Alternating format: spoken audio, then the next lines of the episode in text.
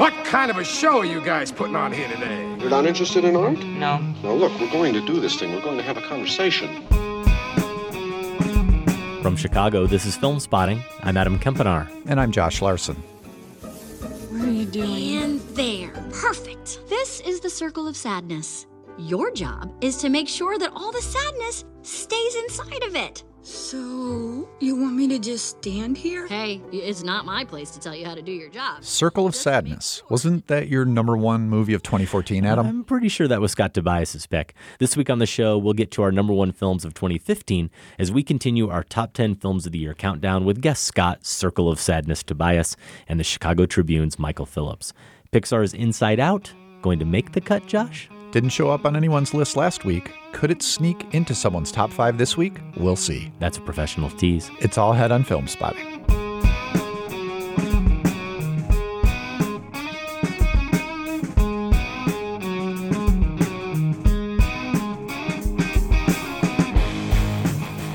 This episode of Film Spotting is brought to you by the Vermont College of Fine Art MFA in Film. It offers a two year student design project driven graduate program of professional mentorships for your scripts, fiction, and nonfiction filmmaking, also for hybrid and transmedia projects. It's an exciting, affordable, and intense program. You could refine your creative vision as you develop intensely personal stories in an independent practice. Visit VCFA edu slash film.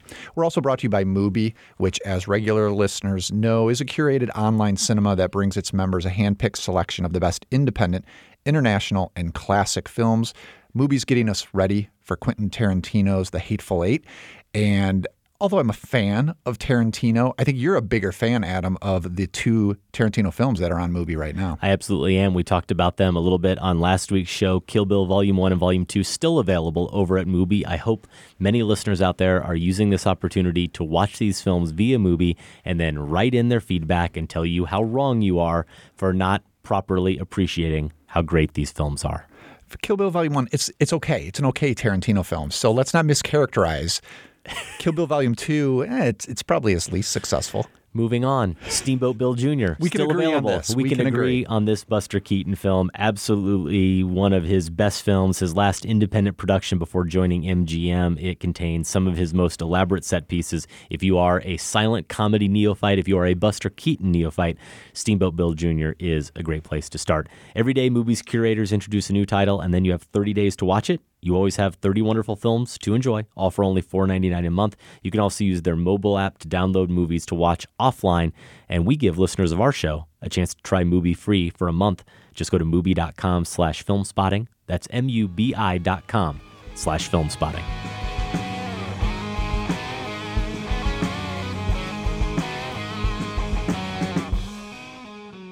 You're listening to Film Spotting with Josh Larson. I'm Adam Kempenaar, and joining us for part two of our 2015 end of year roundtable is Michael Phillips from the Chicago Tribune and Scott Tobias from the Next Picture Show podcast, among other outlets. It's great to see you guys again. You look like you're not well rested at all, really, from the last show. You're still recovering from part one. I'm I'm still watching movies. I mean, I, I'm going to have to watch with the with the sound down. I'm going to have to watch movies just so I catch up on everything I want to before the end of this. I feel you. Yeah, I feel you. We're going to get right into the countdown here. You have heard our 10 through 6 picks. If you miss those, you can find the show at filmspotting.net or subscribe to it in iTunes. You can also find the picks listed on the top 5 page at filmspotting.net. I'm sure you'll hear some references to a few of those picks as we get into the top 5 and as we like to do during these end of year roundtables, we feature voicemails from various guests, some filmmakers, some are other critics, sometimes they're hosts of fantasy football podcasts, but someone like Chris Harris, who you're going to hear from in a moment, is a friend of the show. He chimed in during our top five neo noirs, I think, That sounds maybe right. last year. He's an author. He's a renaissance man. Let's hear Chris Harris's number one film of 2015. Hey guys, this is Chris Harris in Amherst, Massachusetts. Wanted to thank you for another great year of film spotting. I never miss an episode. A little busy for me here at the end of the season, so I haven't seen everything I wanted to yet. But my favorite film of the year I have seen is Clouds of Sils Maria. Have to admit, until I heard Adam's review of Something in the Air, I wasn't familiar with Olivier Assayas, But now I've gone back and I've watched Carlos and Summer Hours, and Sils Maria is a great film. I think most shockingly, as good as Juliette Binoche is in it, Kristen Stewart's even better. Beautiful to watch, suspenseful, funny, mean. I love the film, my number one of the year. However, I will say, if ever a filmmaker makes a movie called Conversations While Looking into the Bathroom Mirror, that'll be my all timer. Thanks again, guys. Now, Josh, I know you're a big fan of Chris's work, and he had to go take a shot at your Southern Chicago pronunciations there at the end of his voicemail. How do you feel about that? Well, I'm going to be listening to his podcast much more closely now, so I can nitpick something he says. Love it. I do love his pick, and I like to hear, of course, that it was my prompting there a little bit of Olivier Assayas, the fact that I've championed his work on the show with movies like Something in the Air, Carlos, and Summer Hours that encouraged Christopher Harris to seek out Assayas' latest film, Clouds of Sils Maria, a movie that, if you do check out a few other ballots that I've submitted this year, was in my top 10 at various points. And for whatever reason, as I was putting the final list together here for the show, did just slip out. But I really love the movie, and I love some of the performances, including Kristen Stewart in that film. Scott, you agree? Uh, absolutely. I, I actually wrote a whole column uh, about Kristen Stewart uh, based on her performance Really? in this film. Yeah, yeah, for the Dissolve. Uh, so I, I do. Uh, I, I love it. I love the movie. The movie was again one of the one of the uh, 11 through 30 Yeah. that uh, didn't quite make my list, but would almost any other day. Really, just it was just a day by day thing, and this is what ended up getting locked down. But uh, wonderful movie, wonderful performance. Well, let's get to the movies that did make the final cut here as we get to the top five. Michael Phillips, your number five movie of the year. My number five is Son of Saul from Hungary. This is director Laszlo Nemes's uh, feature film debut, I believe, and certainly one of the most startling debut films I've seen in a long time. It opens wide in January in Chicago. It's already open in New York and Los Angeles, and it for me it makes up for all of the earnest, effective, but carefully sanitized responses to the Holocaust we are used to seeing on film.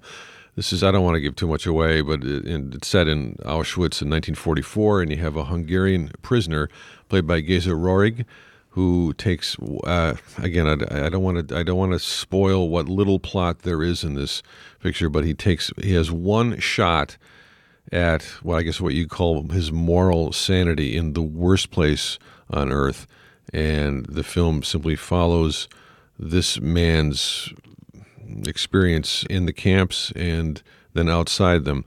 The film's perspective is what makes it unique. It's there's not a single shot in it that isn't from his point of view or at least near it or just over his shoulder. In other words, you don't get any panoramic distancing of any type at all. And you, you can you can kind of break that down visually and okay, that's how the perspective is maintained visually, but it's hard to convey without seeing it just what that does to the viewer's experience emotionally i think like beasts of no nation but a little better it's a very bruising experience and not an easy sit but it is uh, you know it's one of the essential experiences of the year and I, it's an interestingly controversial picture because a lot of people reading i remember Manohla Dargis coming out of the can screening uh, when she wrote for the new york times you know really thought it was manipulative in sort of galling ways, and she's not alone, you know. But then the other night, I run into, you know, the great Jonathan Rosenbaum, Chicago's own, uh, who uh, was sort of happy to find out had an experience comparable to mine coming out of it. Just really knocked out by it, and not just because of the kind of bravura technique of it, because it's, luckily it's technique you not don't necessarily notice in that self-conscious way. I don't know. I, I really, I just, I hope people see it, make up their own mind. That's my number five. Yeah, I, I think it's a stunning piece of work. And you, one thing you mentioned about perspective, it is it's also shot in Academy ratio, so you're really, really tight on this character and his perspective. And this is a, a film. I mean, I, I think the opening what. 15 20 minutes that's about as good a piece of filmmaking as i've seen this year and it's got the whole film is just an almost like a second by second act of aesthetic calculation uh, because I think because you know one of the reasons why people object to this is just the very fact of what are the limits of representation? What can we show on screen? What can we we depict? Can, you know is can we even go to the places that this movie goes? And I think this is a very moral film and I think those questions are in his head 100% of the time when he was shooting this movie. And uh, I love it. I don't know how it didn't make my list frankly Oh, but, there but, but I really really like it. Yeah. Good. Well, I'm I can't to wait to be part of the dialogue on this one, as I alluded to in part one of the countdown here, because of the bruising nature of it. Just from the sounds of it, as you have said, Michael, an uneasy sit or a hard movie to sit through. I've been putting it off and putting it off. Hopefully, I will muster the and courage look, here look, soon. and here's the thing: so is Schindler's List. Of course, that's Right. not an easy film to see. It's also uh, highly objectionable in some ways, and and extremely effective in others. And I don't have that s- kind of seesaw response to this particular piece of Holocaust. I hate to say it, Holocaust popular art. I mean, it's going to be seen by a lot of people, and it's got a very interesting variety of reactions already in Europe and Eastern Europe. But the experience I had of it, at least on one viewing, was much closer to, say, reading Elie Wiesel's memoir Night mm-hmm. than seeing any other film on Okay. this subject. So it's it's that's how narrow and interior the perspective is. And as Scott says, it does it goes right up to the limits of what you think you can handle, but but it's it doesn't do it even in the ways that Spielberg did with uh, Schindler. You know, it's it's it does it in a, a different way in a in a a more, I think, interpretive, expressive way. I don't know. Eh. Yeah, I don't want to talk about just as an aesthetic object, but it, eh, the aesthetic choices are, you know, so strong and and so apt. I think. yeah absolutely Scott, you're number five. My number five is The Assassin, uh, which is a film of staggering beauty uh, by Hou Hsiao-hsien. You know, I've heard from many that Hou's pace and plotting uh, put up barriers that were difficult to transcend. Uh, but here's a case, another case, like it follows, I guess, where I think you kind of have to let those things wash over you and just appreciate the visual artistry on display. And I think you can at least connect to this character played by Shu Qi, a woman who's genuinely complex, who's you know an, an exile from her home, who has conflicted feelings about what she's assigned to do. You know, this film is not the next Crouching Tiger, Hidden Dragon, as some people seem to suggest, or maybe the marketing seemed to suggest, but a period piece much more in line with Hou's The Puppet Master or, the, or Flowers of Shanghai, which are f- suffused with a sort of a suffocating opulence that's carried over quite beautifully here. And this is actually probably his most accessible film. It's he's a tough one, but I love it, and it, and it was transporting, which is why it made this list. Yeah, when I had it at number nine, Scott and I talked about, you know, that there were some cultural contexts I couldn't grasp. You're right that the overarching story is crystal clear in mm-hmm. that she's, you know, this assassin is trying to essentially find her own way of enforcing justice as she understands that what that means to her outside of you know her master's bidding which is where she begins at mm-hmm. at the film so there there are definitely a lot of entry points for for newcomers Totally, and I think that's well. where you really want to focus. So put your focus when you see the film. Just don't get mm-hmm. stuck on it. Right. You know, don't get frustrated. Just appreciate what's it. being done on a filmic level because uh, it, it it will really blow you away. for sure.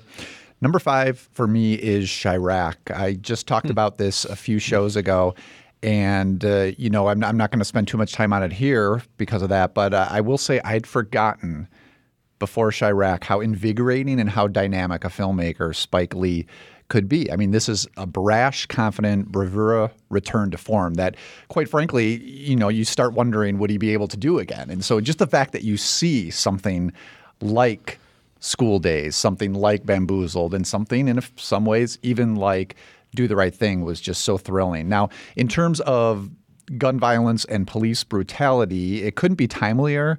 Um, and I think some people are dismissing it because it doesn't seem to offer any sort of clear proposals or easy answers. But if it's being written off, you know, just as another loud voice that's lamenting the social ills, I think that's a double shame because for one thing, we need as many of such voices as we can get. Uh, and for another thing, it's underselling a movie that's funny and it's angry and it's righteously angering. That's maybe the main answer it's offering to all this. And that's what the best Spike Lee movies can be. So I, I really think this is a career pinnacle for him. This ain't no joke. Yo, tired just want a Viagra poke.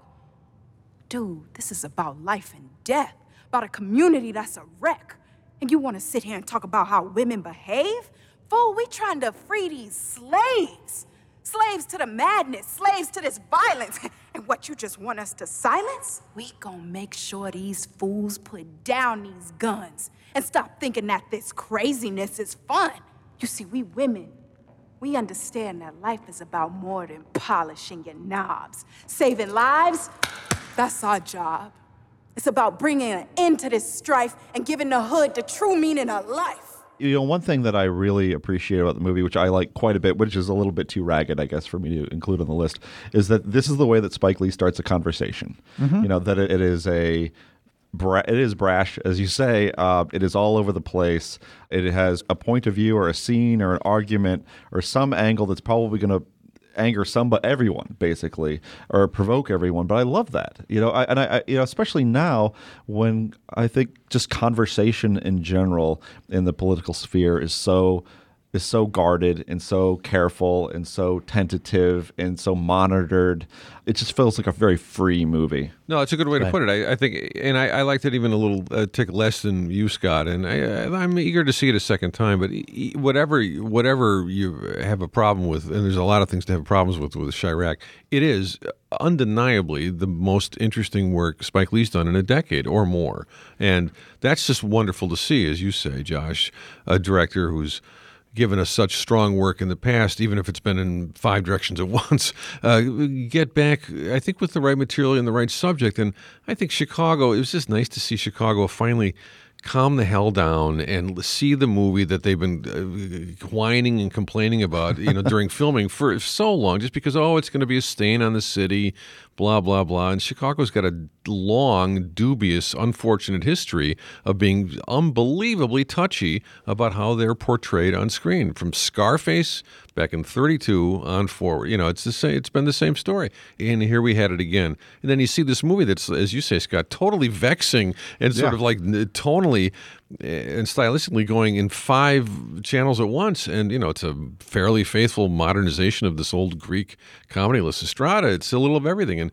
you have a very, very good scene followed by a, a scene of like insane misjudgment, you know, and, and it's just like you kind of, you know, it really keeps you on your toes, and uh, in some ways great, in some ways not so great. But I'm, I'm eager to see it a second time just to see how wrong I was giving it only two and a half stars. Oh, that's pretty wrong. Yeah, there you go. Wow. Well, if you have been listening to the show and you heard part one and you've been wondering, is Adam going to bother trying to shoehorn some theme into his top 10 picks like he always does? I'm not going to disappoint you. I'm here for you.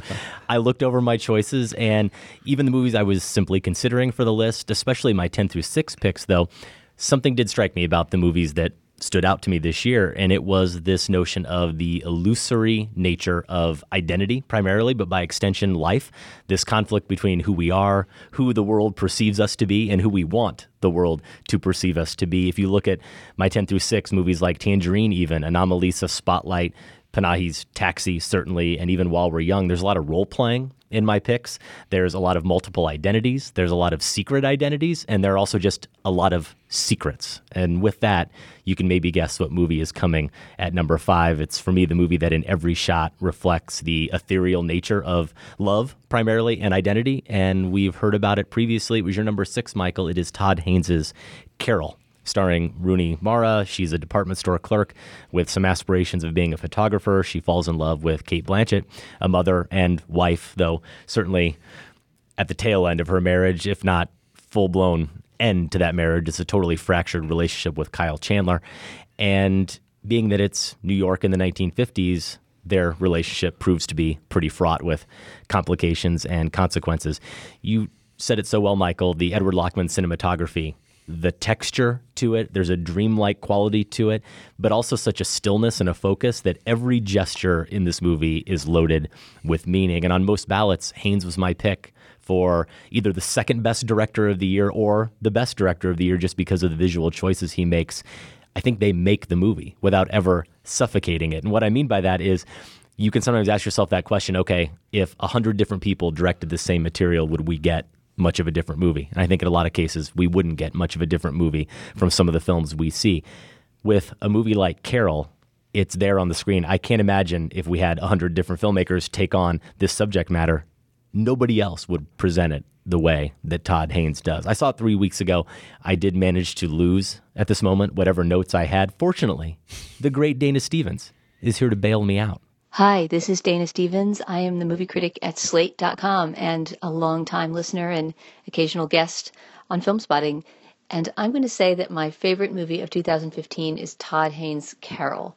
And um, the reason I choose Carol, I guess who can ever account for why they love and are moved by a certain film, but it seems to me that of the movies I've seen this year, Carol is the one that most beautifully marries aesthetic concerns about form and technical proficiency and you know just the, the beauty of all the parts that put it together the music the cinematography the acting um, the choice of where to place the camera all those things with just passion and heart and a really really involving central romance. It also strikes me that as a love story between two women carol is a very appropriate movie for 2015 the year of Obergefell versus Hodges or whatever the Supreme Court case was that made marriage equality the law of the land. So um, for all those reasons, because of the great performances, because of just the the beauty that sweeps you up when you watch it, I'm going to go with Todd Haynes Carol as my movie of the year. Thanks, guys. Can't wait to hear your picks. Bye. Thank you, Dana. Very well said. Carol opens in Chicago Christmas Day. Josh, we've been talking about trying to give it a full review on the show. It certainly deserves it. Even if we don't review it, I'm definitely going to see Carol again. It's a movie that definitely hit me in a lot of ways, a lot of the similar ways that Dana mentioned. That brings us to our number four. Michael, what do you have? My number four is the other astounding feature directorial debut along with Son of Saul. It's The Diary of a Teenage Girl, directed by Marielle Heller and I, I just was really knocked out by this really disarming mixture of the funny, scary, and perfect balance. It explores one 1970s San Francisco teenager, played by Bel Powley, and her ongoing affair with this dangerously easygoing boyfriend, played by Alexander Skarsgård, of her carelessly sensual mother, played by Kristen Wiig. And it's based on a graphic novel of unusual density and wit and um, kind of a mordant sense of humor all the way through. The movie captures this perfectly, and it's probably one of my two or three favorite graphic novel adaptations of any type. And uh, this is a film that a lot of people I, I recommended it to uh, saw and admired, and were watching it in a state of suspended horror, really, at what at what, the, what this young teenager is going through, and the apparent lack of the usual judgments or uh, finger wagging at, at the affair that's unfolding. It feels so good to imagine that he might be thinking about me. Not that I love him or anything. I'm not stupid. Uh, although this young girl wises up and realizes that she doesn't have the power position in this really miserably unbalanced and dangerous sexual relationship with the older man but I just found this work a tightrope walk all the way through, much more than uh, Robert Zemeckis' The Walk, and uh, um, it's uh, I, am eager to see it a second time. It, it, in a funny way, it's not a movie you just sort of put on casually. You know, it's a, it, you have to kind of in, you know invest in it. But uh, it's it's really alive. It just crackles. It's yeah, good. I love that performance from Bel Powley, the lead, and a well-deserving Golden Brick finalist for sure. Scott, we are on to your number four, and we have a little bit of help here actually for this pick. Again, our guest voicemailer is calling in with their number one film of the year, and we're hearing from a guy here in Scott Pfeiffer who is new to the show, but not new to me. Someone I've gotten to know over the years of doing some classes at the University of Chicago's Graham School, and he writes very intelligently about cinema. Let's hear his pick. Hello, Film Spotting. This is Scott Pfeiffer. I write for my own site, The Moving World, as well as the Chicago Reader and WOUB Public Media. And I think the film I feel the most affection for this year is Brooklyn. It's humane, warm, and alive. A simple story of a young Irish woman, played so alertly by Saoirse Ronan, who leaves her home, her country, to move to Brooklyn in the early 1950s. Its modesty is in inverse proportion to its emotional impact we're so used to modes of irony that the sincerity of John Crowley's film comes as a happy surprise. And I think it's something special. All right, thanks, guys. Take care. Bye bye. My number four is Brooklyn. You know, my brain tried to kick this movie off my list, but my heart wouldn't let it. Um, that's not to say uh, Brooklyn is not a smart movie. It is, but that its appeals are simple. This is a love triangle that speaks clearly and movingly to the conflict between Saoirse Ronan's old home, Ireland, and her new one, America. It's such a classic immigrant story, and you can just feel just the pull of both places on her heart. It's so beautiful to look at her eyes, her her her, her costumes. The the emotional clarity of the film is so strong. And I, will just flat out admit, I had a lump in my throat for about two thirds of this movie. Hmm. There's a scene where she goes to what is it, a holiday dinner with other people from Ireland, and they sing. I think that was the moment. From that point on, hmm. through the rest yeah. of the film, I was floored by it. It was just a beautiful, beautiful movie. I'm not Irish. You don't sound Irish. I need to make this clear. No part of me is Irish. I don't have Irish parents or grandparents or anything. I'm Italian. Well, my, my parents are anyway. So what were you doing at an Irish dance? Don't the Italians have dances? Yeah, and I wouldn't want to take you to one. They behave like Italians all night. What does that mean? Oh, you know. No. Hands. Too many of them? Oh. I guess it could seem that way if he was a girl. Listen, I want everything out in the open. I came to the Irish dance because I really like Irish girls. And I was the only one who would dance with you? Oh, no, it wasn't. Oh, so you danced with loads of others? Scott, your description is is why I think I kept putting it lower down on the screener pile, even though I kept hearing things like yeah. that. Is it just seemed like the sort of thing? Well, I I know what this is. I know what this is likely is going to be, and, and how good could it be that it would win me over? Now you're probably like the 25th person, including me, just last week on the show. I, I know. I know. I made this same impassioned plea. So I'll get there. I'll get there. oh, you'll see. Yeah. Well, one of the easier sits too of Probably. 2015 to I catch know. up It with. is. It really is. It and just you've been washes putting it over off. you. I just, I just, again, transporting. I just w- entered the world of this film so easily, and you, and really, I guess the connection is Saoirse Ronan, and and those those eyes, you just connect to her. Yeah, and there's a, there's a strong connection to another film we're talking about a lot tonight, which is which is Todd Haynes Carol, because the, the character played by Rooney Mara, who's also working in a department store Mhm. in ex- Yeah. almost exactly the same year. It's either 52 or 53 in New York. You know, these are very uh, watchful. Maybe you could describe them as reactive characters. They're not necessarily. Uh, propelling their own lives forward the way they would like them to go yet. So they're, you could, uh, for, in dramatic terms, they're not the kind of dynamic pole stars for the story that other other characters are. You have to kind of just but of course look half the world is populated by people like that who aren't fully in their lives yet or maybe Yeah. they won't become And it's the process too of getting there too. yeah, for it's a process exactly, and it's a subtle one. And uh, I th- yeah, in a weaker year, I, I de- Brooklyn would have made my top ten. It certainly made my eleven through thirty easily. Scott, your next picture show colleague Tasha Robinson is going to help me out here with my number four pick.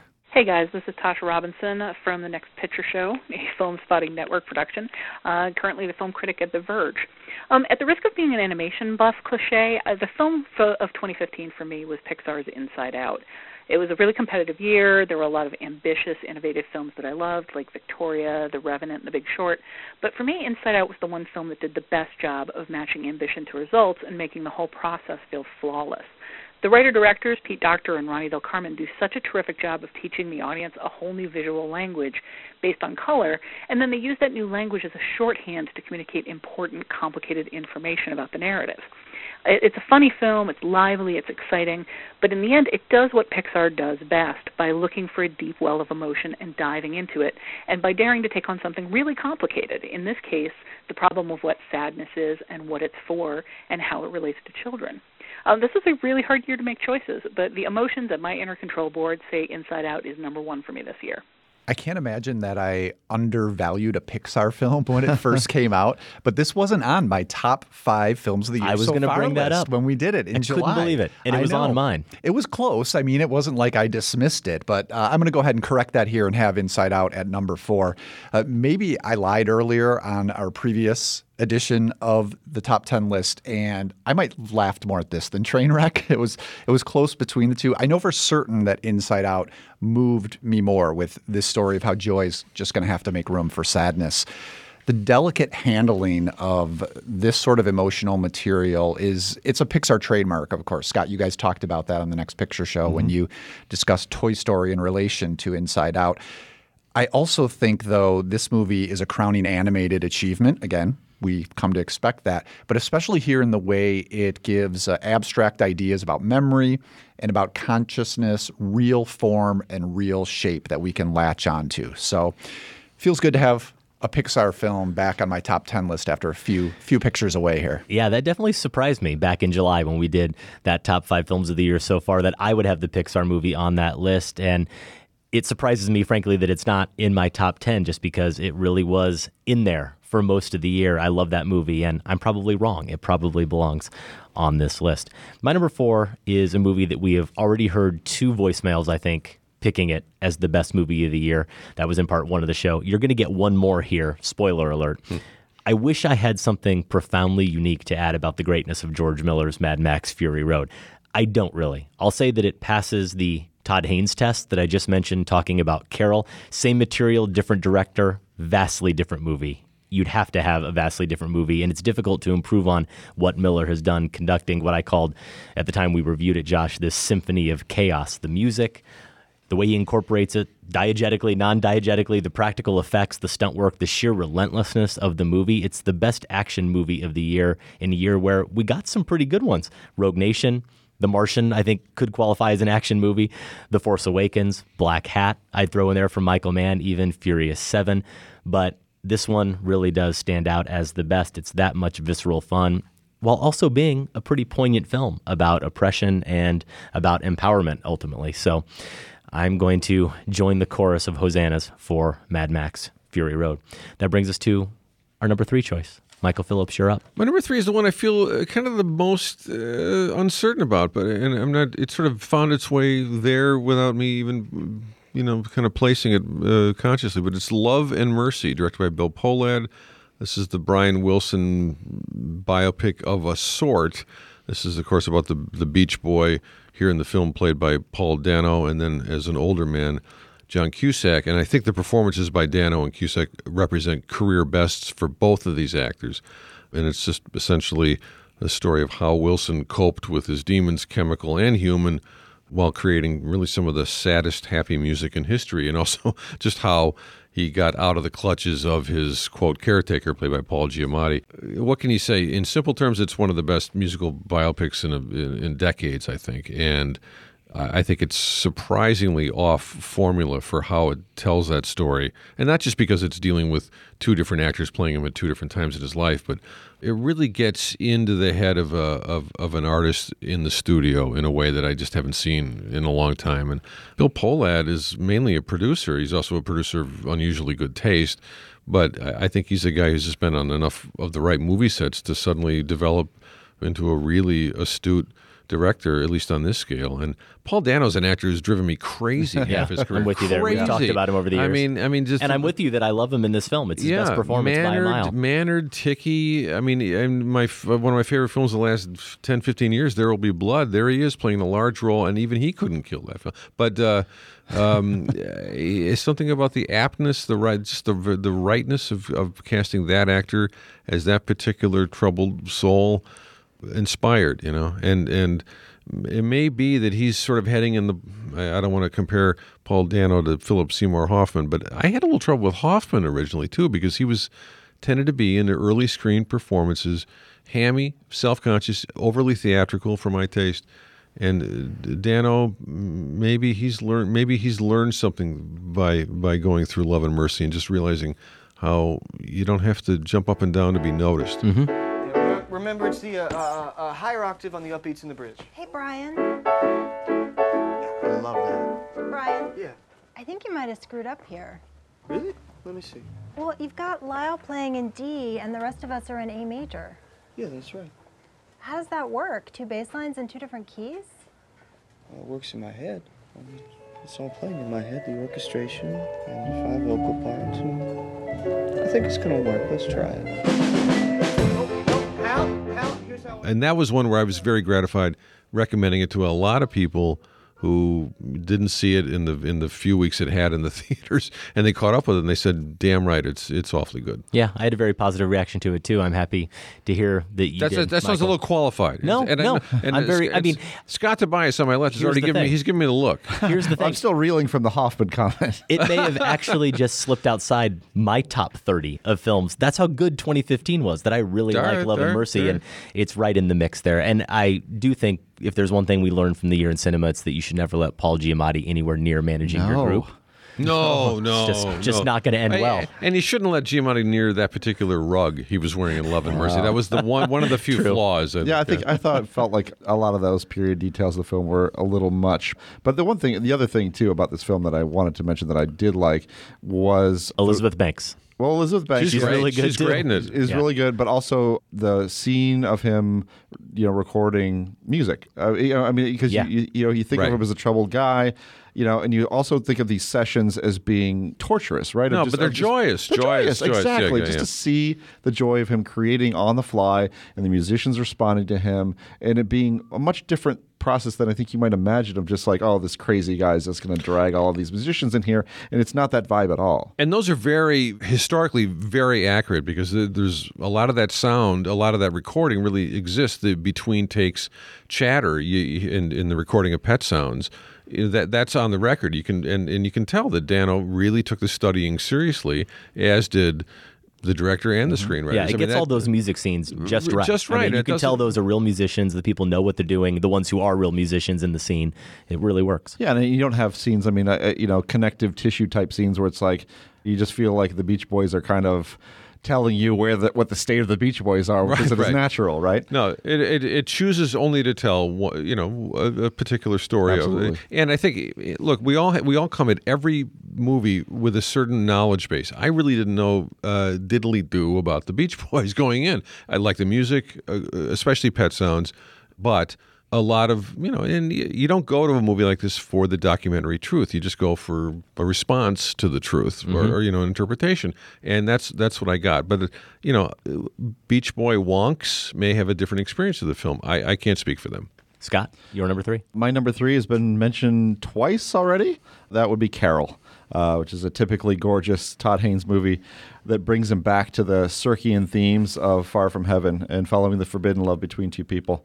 Haynes is so perceptive about the social pressures that can bear down on a loving relationship, and it's not hard to connect this story from over a century ago to the stresses of the day, even now that gay marriage is law.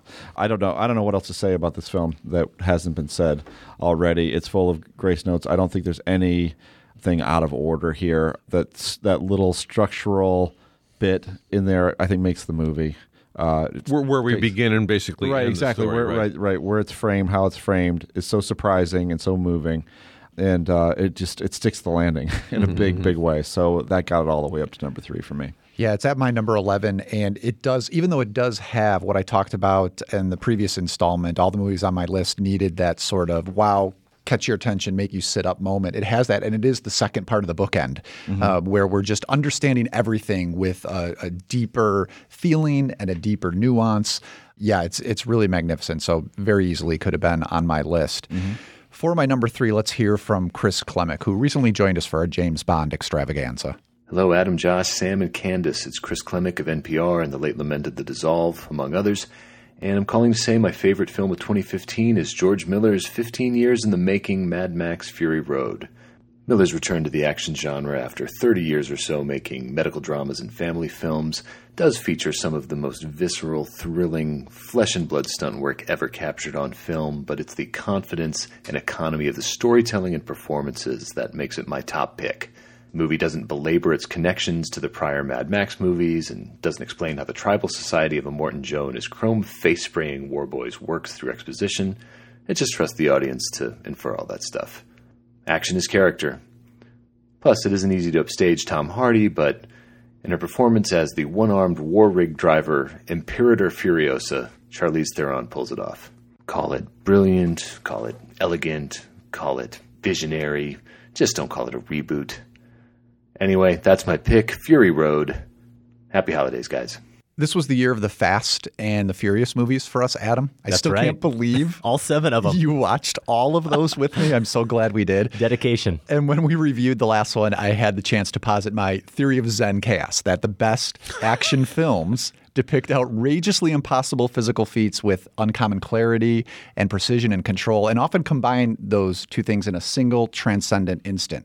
That's in full evidence here from director George Miller. He beautifully balances in your face intensity with instances of stabilizing calm. I think what's interesting about Fury Road is the way he uses periodically what you could almost call action establishing shots. So we're right in the middle of something insane, and we have this tightly framed fight scene, maybe, or a car chase. And then all of a sudden, we go to this super wide angle, like an establishing shot that places a number of racing vehicles against the vast landscape. It's just a very minute, take your breath instant in the midst of all the craziness. Now, many people have also praised Fury Road, partly, I think, because of Charlize Theron's galvanizing performance as a bold feminist statement. And we joked in our review, Adam, how we're not exactly qualified to answer that. But I think we tried, nevertheless. Eh, we tried, we tried. And, eh, you know, if someone wants to make that claim, I'm not going to argue with them. I mean, this, this film is doing a lot more than just racing around in the desert. How do you know this place even exists? I was born there. So why'd you leave? I didn't. I was taken as a child. Stolen You've done this before? many times. Now that I drive a war rig, this is the best shot I'll ever have. And them? They're looking for hope. What about you? Redemption.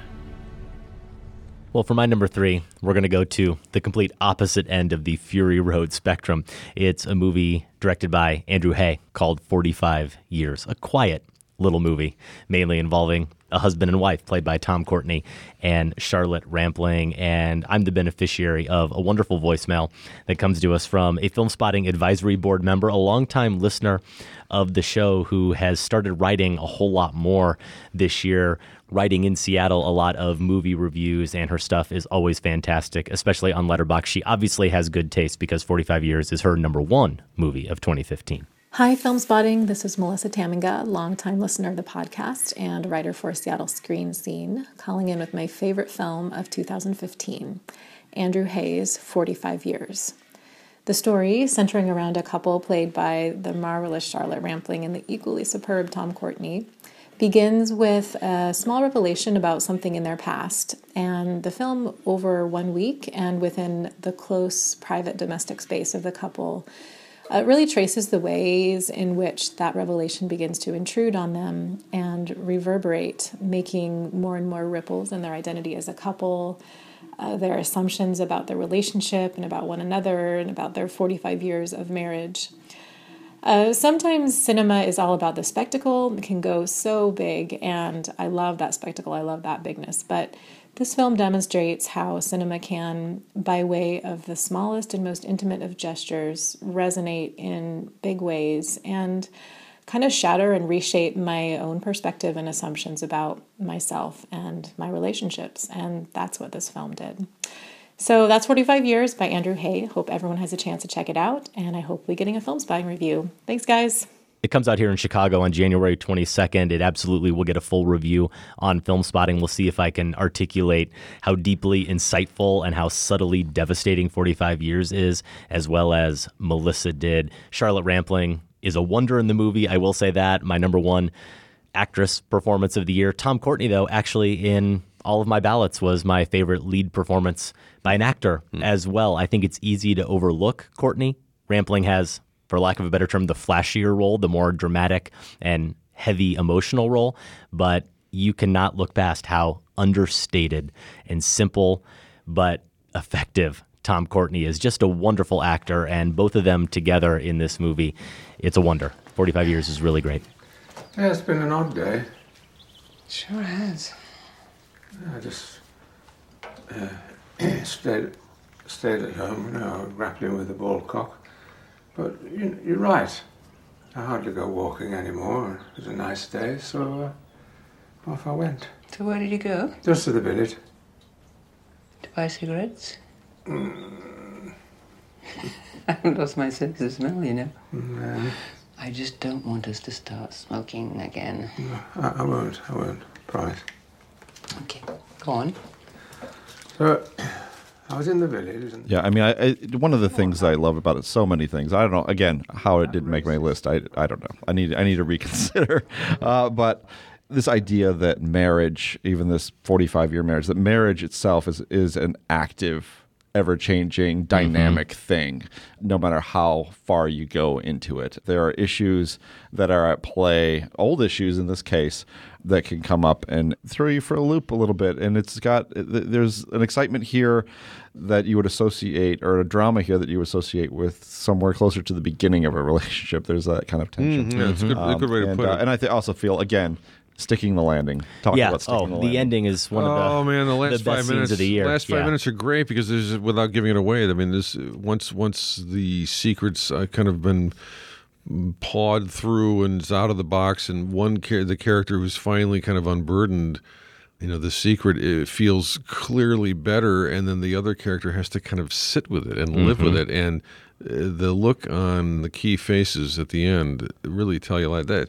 He's a great small scale filmmaker. Yeah, previ- Weekend, his previous Weekend's film was great as yeah, well. Yeah, no, I can't wait to see it again. Yeah, it's a movie I'll add that we'll get into this during our review, but what you were suggesting there, Scott, for me, the number of times I was nodding with the movie, just in terms of what it says, not only about marriage, but about masculinity. I think it hits on so many truths, but marriage in particular, I have not been with my wife for 45 years, but we have been together more than half of our lives. Mm-hmm. And that's something. And there are those moments where I just could nod in appreciation that it hit on so many little insights about those long term relationships. I think a lot of people will be able to relate to the movie 45 Years. Well, this is a best of show, but we're still going to make time for some worst of acting. Massacre Theater is next with a scene in which secrets will be revealed, including some we'd probably rather not know. As they were last week in part one of this countdown, our music breaks have been curated by musician and longtime friend of the show, Sam Smith. Some of his picks for the best film music of 2015 in this break, a selection from Carter Burwell's score for Todd Haynes' Carol. Michael Phillips, you said, it's one of the best scores in recent Absolutely. years.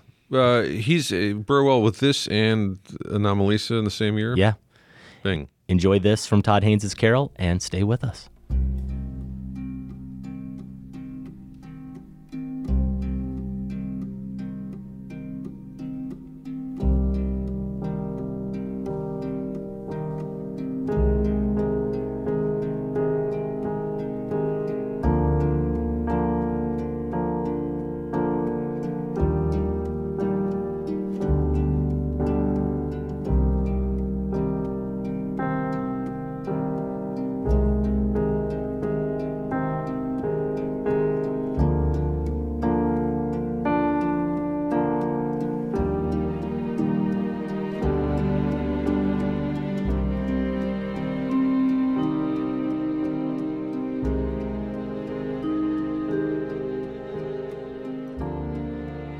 Film Spotting is brought to you by Squarespace, the all in one website platform that I know many Film Spotting listeners use and are quite pleased with. That's probably because Squarespace's sites look professionally designed no matter what your skill level is going to be. There's no coding required here. Squarespace offers intuitive and easy to use tools. They've got state of the art technology that powers your site that's going to ensure security and stability. This is why Squarespace is trusted by millions of people, also some of the most respected brands in the world.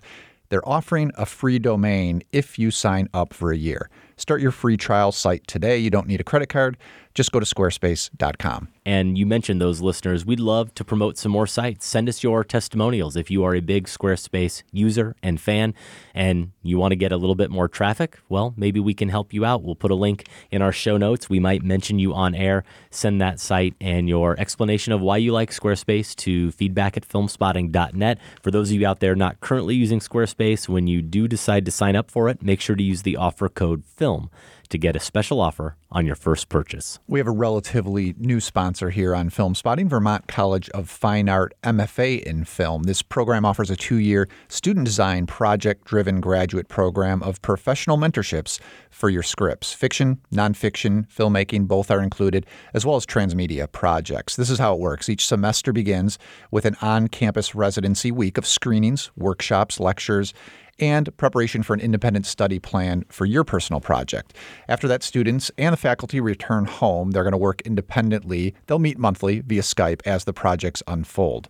The MFA program is designed to fit into the life you have and the films you make. I'm going to totally date myself here, but back when I was in an MFA program, a graduate program for film and video, this was in the way pre digital era. I wouldn't say way pre digital era, Mr. Larson, but it was pre digital. It was not quite pre digital. By the end of our first year, we were doing some digital work and we were also using an Avid for our final project, but absolutely spent most of the year cutting with a razor blade or some kind of tape splicer and even working on a flatbed, which I still think is great experience, but I can tell you we were definitely not throwing out words like transmedia project. So I think the Vermont College of Fine Art may be a little bit more cutting edge in terms of technology than what I was working with back when I was in film school. And what I love about this program, from what I've heard about it, is the way students aren't locked into tracks. That usually does happen after the first year or so. It might be editing or screenwriting or directing, whatever it is that seems to be the area you want to focus on, the Vermont College of Fine Art encourages their students to explore and experiment any area of filmmaking that their projects might take them on under the mentorship of accomplished professionals. It's exciting, affordable, and intense. If you are out there and you are looking to embark on a filmmaking career or just take your current artistic output to another level, you can refine your creative vision as you develop intensely personal stories in an independent practice at the Vermont College of Fine Art MFA in Film. Visit vcfa.edu slash film.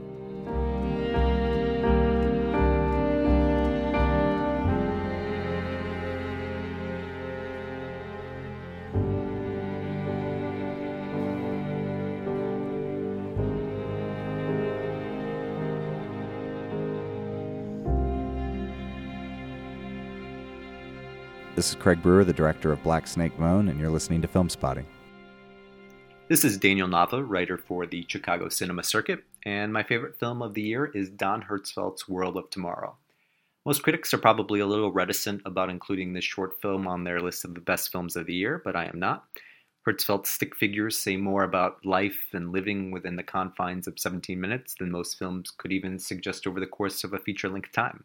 It's a film that cuts straight to the bone, bitterly funny, and honestly insightful, using its economy of time better than anything else this year.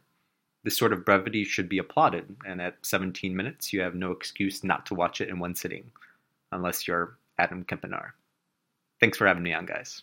This is Film Spotting with Adam, Josh, Scott Tobias, and Michael Phillips. We are sharing our top five picks for the top 10 films of 2015. We'll get back to that in just a bit. Great to hear from Daniel Nava, even though he got a little bit of a shot in there. I hope you went back bit. and uh, watched all 17 minutes in a row. You didn't like break it in half and then three months later watch the second half, did you? I did not do that. Okay, good. I watched the first half several months ago, and then I watched all 17 together. And you know, I love the movie. We talked about it last week in our top five discoveries of 2015. Thank you, Daniel. Again, like Scott Pfeiffer, who we heard from earlier, another young critic out there who I've had a chance to get to know over the course of a few summers at the University of Chicago's Graham School. And I would refer to myself as their instructor, except that would oversell my impact as the teacher of that class. These guys just know so much about cinema. So happy to include him here in this countdown. We have a little bit of housekeeping, including wanting to mention a very happy holidays to everybody out there listening to this over Christmas weekend or shortly after. We hope that you will maybe celebrate the new year shortly after January 1st, you can come out to the Mayne Stage in Rogers Park here in Chicago. Saturday, January 9th, it is at 8 p.m. So we're expecting a lot of Chicago listeners, but every time we do this, we have some people who travel, sometimes from fairly long distances. And make it a whole Chicago weekend. There you go. It is on a Saturday night. It is at 8 p.m. So even if you got up early Saturday morning, you can road trip it. You can make it to Chicago. We'd love to have you. Tickets are on sale now for that show. Visit filmspotting.net for more details. We are giving away more movie passes, including passes for Charlie Kaufman's Anomalisa. I think it's one of the best movies of the year. You should see it, and it's even better if you can see it for free. And also, we encourage you to go to filmspotting.net and vote in our current poll question. We're asking for your pick for the Film Spotting Golden Brick, our award for the overlooked, underseen kind of indie movie of the year that we want to champion. Your vote will help decide the winner of this year's Brick. The top five finalists are Buzzard, The Diary of a Teenage Girl, The Duke of Burgundy, Tangerine, and What We Do in the Shadows. We will announce the winner of the Golden Brick at that live show in January. Let's get to, speaking of shows, a little fun with Massacre Theater. We perform a scene badly. You get a chance to win a prize. Last time we massacred this. Well, you better hit me, Sean, because you only got one bullet left. So do you.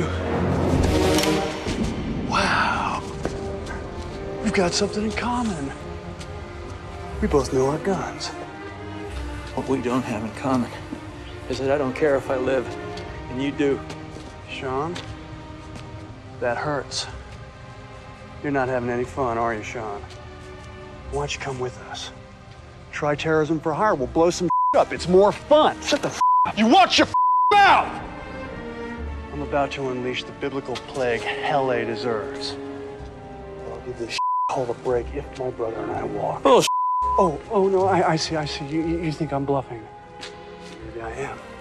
But then maybe I'm not. More importantly, what would you do with me locked up? You drive your wife and kid crazy. Say, how is your daughter anyway? Is she right you by now? Your, your darling Janie, your little peach, is she right? That was Nicolas Cage as Castor Troy and John Travolta as Sean Archer in 1997's Face Off. It was written by Mike Werb and Michael Colleary, directed by John Woo. That massacre was part of episode 565, a show that featured my conversation with critic and documentarian Kent Jones, director of the Hitchcock Truffaut documentary. We also shared our top five movie books. That's a top five I'd love to get from you, critics, at some point. Michael and Scott, maybe we can do that down the road. The tie in with Face Off, it wasn't really part of the show, but posted separately, we did a blind spotting review of Hitchcock's The Wrong Man. That was a movie we hadn't seen up to that point. We rectified that and talked about it on a separate download. Among other things, The Wrong Man is a classic mistaken identity movie. But as always, listeners found a few other connections. One of those listeners was Rosalie Messer from Naperville, Illinois. I love this week's Massacre Theater, she says, which is clearly Face Off, one of the most outlandishly entertaining movies of the modern age.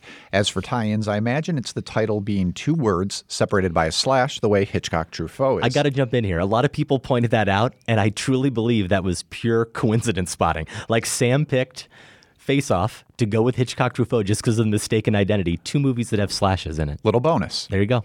But you could also argue, Rosalie continues, that Face Off deals with shifting identities and appearances the way Vertigo does, right? Additionally, I think some people see John Woo as more of a genre guy, and sure, he does a lot of action crime pictures, even though his work has been pretty influential, much like Hitchcock was seen as the master of suspense rather than one of the top five directors of all time whose work still influences people today. We also heard from James in Regina, Saskatchewan. If I were to take a bit of a thematic walk, I could also imagine a sexual link between the two. Stay with me or don't. James says. In this week's Massacre Theater, we hear a maniacal or just maybe ticklish Nicolas Cage lusting after John Travolta's teenage daughter. I was actually tickling Josh during the scene. A little earlier in Face Off, there's a shot that's hopefully destined for Cage's in memoriam montage. Him dressed as a priest, crying to the heavens, groping a nun from behind. Outside of Frenzy or Psycho, I'm not sure Alfred was ever that explicit. There was no reason to continue the tickling during the top five, though. That's when it got a little weird. Good point. ben Howarth in Houston, Texas says, I have to say, even with Josh's mix of Elvis and white Flavor Flav and Adam's Vinnie Barbarino. I was going full Barbarino. Wait, it gets better. Adam's Vinnie Barbarino meets the talking mucus from those decongestant commercials performances. Okay, that's really what I was going for. You still somehow managed to be even less ridiculous than Cage and Travolta's long awaited cinematic standoff. Face Off truly is the heat for overactors. A couple more quick ones here. Jose Maldonado in Lakeland, Florida. I just wanted to thank you guys for managing to make me look completely ridiculous at work, though it wouldn't be the first time. I was doing okay, keeping my composure while listening at my cubicle, even as I realized it was a scene from Face Off you guys were massacring. However, I could no longer contain my laughter once Josh ended that scene with, well, what I can only describe as some sort of primal growl from an animal that is yet to be discovered. Your little peach? Is she ripe? And as I covered my mouth to muffle my laughter, drawing odd looks from my coworkers, all I could do was hopelessly point to my headphones and slump down in my chair. I guess I can file this away as yet another great film spotting listener experience. One more here from Jedediah Aries in St. Louis. Did the two of you not think to do your impressions of the other doing impressions of the actors doing impressions of each other? He just blew my mind. WTF, Adam and Josh. Missed opportunity. I don't think you should consider any entries to this one valid unless the slash appears between face and off. We did get a few of those, and it made it very hard to catalog all the entries, the people who incorrectly listed the title of Face Off. I still included them, Josh. I'm sorry, Jedediah.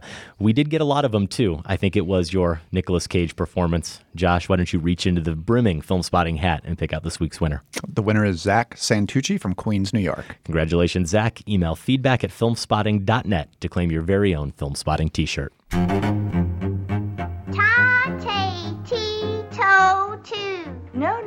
Lamont. Round tones, round tones. Now let me hear you read your line. We'll bring Michael and Scott back into our reindeer games here for a moment as we get to this week's edition of Massacre Theater. People out there who are experts on this film, and I include myself in that. There's a little bit of a hint. You might recognize that we did alter slightly the end of this scene as you hear it, just because it would have gotten ridiculously obvious with some of the lines and character names. But other than that, it's pretty well intact, and I'm excited that we found a scene somehow that included all four of us here in the room. Are you guys ready? I don't think so. There's already, there's already been some grumbling about not enough lines. Yeah, So, you're I- right. It's, I- it's I getting a little lines. Diva-ish in rough. here. This is gonna be rough. okay. I don't even know what the tie-in is Here, to let me- this week's show, honestly. Let me just do my uh, uh, tongue twister warm up here. Give me the gift of a grip top sock. I'm ready. Well, That's gonna make a huge done. difference. it's I going am to. ready. Scott, you started off. I'm going to give you the action. Are you ready? Apparently, you're not. No. But here we go. Okay. Action. Well, I'll confess something that none of you really know about me.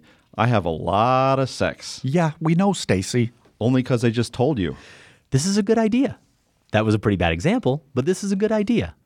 Why don't we all go around the room and we can all say something about ourselves that nobody else knows? Okay, I got something. This is hard for me to admit to you guys. I think we all know where this is going. Let's be honest.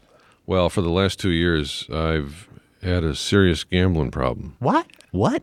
It started when I broke up with my girlfriend. Well, there it is. Anyone else? Okay, I've never really been one of those girls who had a lot of friends who were girls, and I do now. And that's pretty cool. So that's me. Someone else, please go. And, scene. It's so cozy in here now and Josh, friendly. what was that accent? Uh, I mean, well, really. The people who speak that way tend to um, enjoy shrimp on Barbies. Wow. I mean, you just put back relations with the country of Australia 200 years, if that's even possible. That's how far Until back. I've that- done I've done Australian before, and, and I I think I might have done a Until little that better line, job of until it. that line reading, I was really, I really admired Australia for the the gun laws and a lot of things, and then somehow it's all gone Yeah. out, out the window now. Ah, well. Well, if you know what scene we just massacred despite that attempt at an accent by Josh, email the movie's title along with your name and location to feedback at filmspotting.net. Your deadline is Monday, January 4th. The winner will be selected randomly from all the correct entries and announced live at our 2015 wrap party. That's on January 9. To get official Massacre Theater rules, visit filmspotting.net. Hey guys, this is Matt Singer from Filmspotting SVU calling in with my number one movie of 2015, and I am going to go with Inside Out, uh, a movie so emotional, both literally and figuratively, I guess, that uh, just hearing the score now and uh, online or in, in the little clip, it, it starts to get me choked up. Uh, this is this is to me just total package. You got funny and melancholy in equal measure, and uh, the story is about how it's important to balance joy and sadness in your own life, and the way that that form follows function, I think, is just brilliant, and and so are the character designs and the the world building, the voice acting.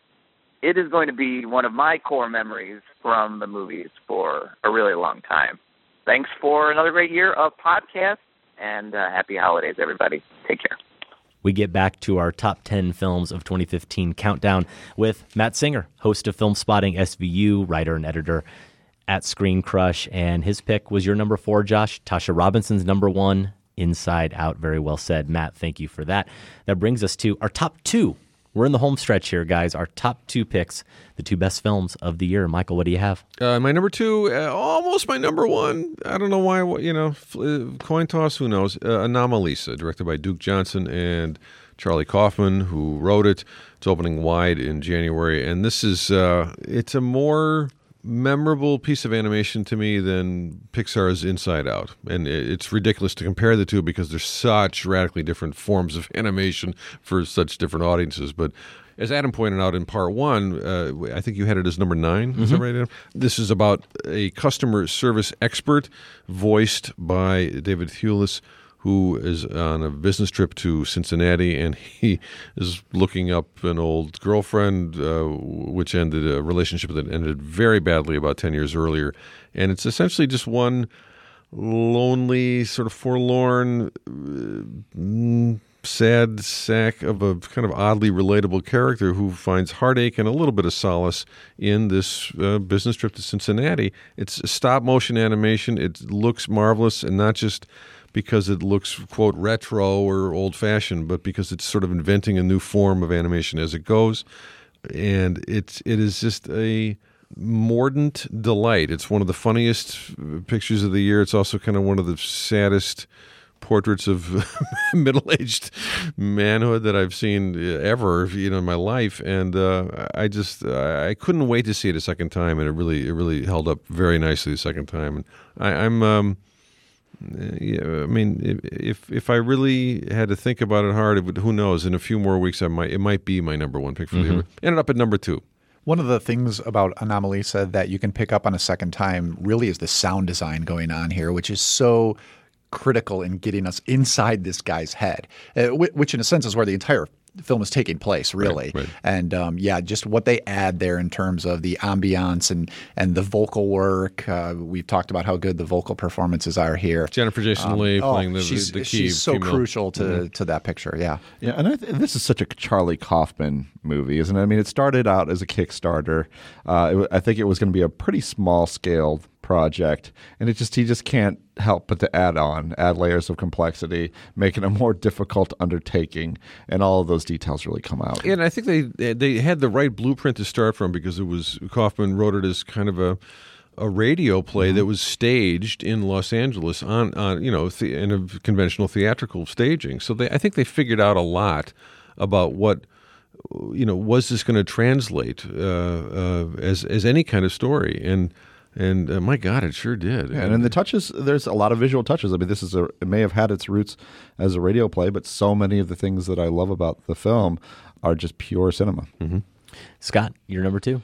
Okay, uh, my number two is Phoenix, which instantly has one of the best closing scenes in movie history. Can we agree on that? Oh yes. Yeah. Okay. And I was so gobsmacked by that scene the first time that I had to go back and watch Phoenix again to confirm that the rest of the film was worthy of it. And I think it is. Christian Petzold has drawn from classic stories before. He made a film called Jerichow, uh, which is an excellent take on the postman always rings twice. But this take on Vertigo, which is really one of the most elusive and strange and best films ever made, takes a lot of nerve. And uh, he and his muse, Nina Hoss, pull it off. I mean, they just pull it off. This is a riff on Vertigo that's full of meaning and uh, emotional richness and history. And again, that I just, that ending, it just knocks you on the floor. hmm Phoenix for me is one of the three or four movies that I'm most kicking myself. I can't believe it's not in my top 10. Yeah. You've said that a couple times, Scott, and Phoenix is that film for me. It's definitely up there. Yeah, I think I had the same experience. It, it was uh, as much as I was appreciating it while I was watching it, it didn't, it just jumped up so many degrees when it all clicks Mhm. in that final scene. And, and that's maybe why it's like at a, a 12, 13, something like that, for me. that would have been that would have been the case if I hadn't seen it that second time because Yep. that, because you see when you see it the second time you see just how carefully it builds to that moment and how much it mm-hmm. earns that moment. It's playing right now on I think it's streaming on Netflix currently and I would really would encourage people who have seen it before to see it again and of course people who haven't seen it you got to see it. All right, my number two is White God. This is where the impounded dogs escape and take over Budapest. I was all in just hearing about that premise, to be honest with you. You know that old yarn. we get them all the time, but I can't get enough of them. I had no idea, though, that the movie would end up being as powerful as it is. The director here, Kornél Mundruczó, not only makes this the rise of the Planet of the Apes inflected thriller that I had hoped it would be, but also an incisive allegory about uh, European fears of immigration. And that's become even more incisive a few months later here.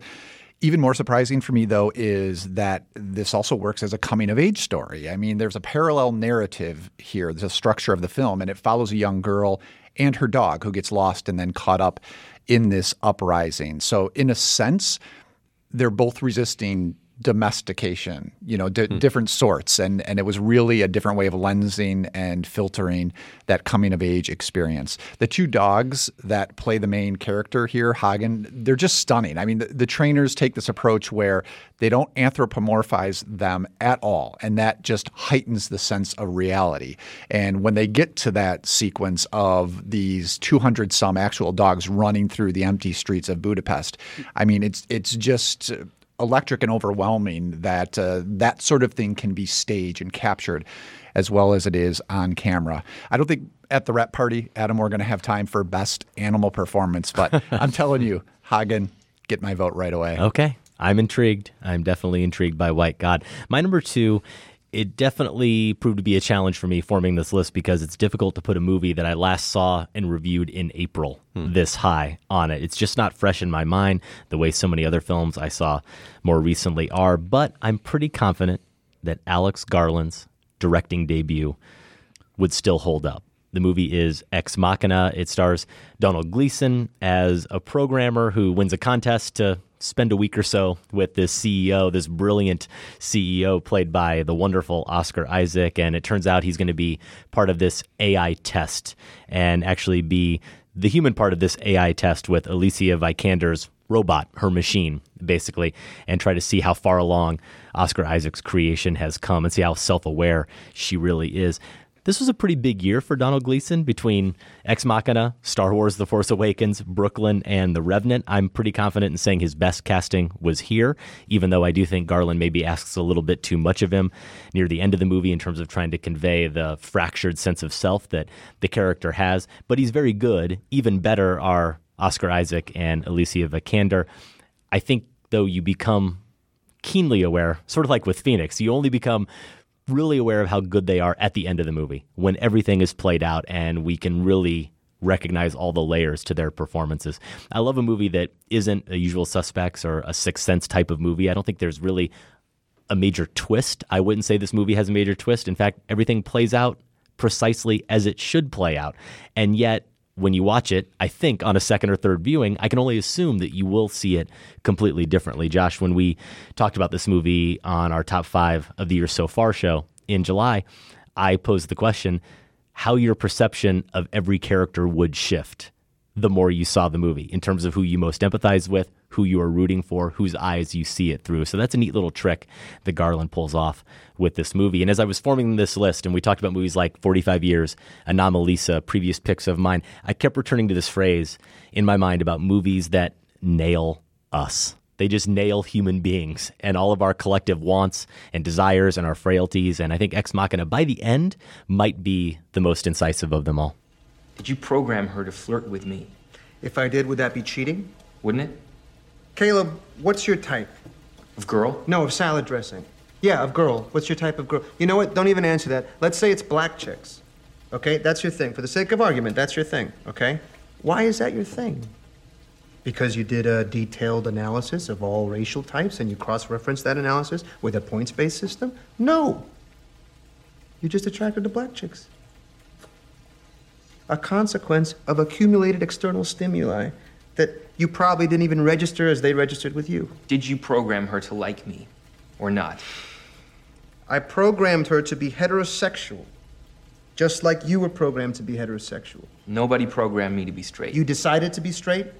Please, of course you were programmed. By nature or nurture or both. And to be honest, Caleb, you're starting to annoy me now because this is your insecurity talking. This is not your intellect.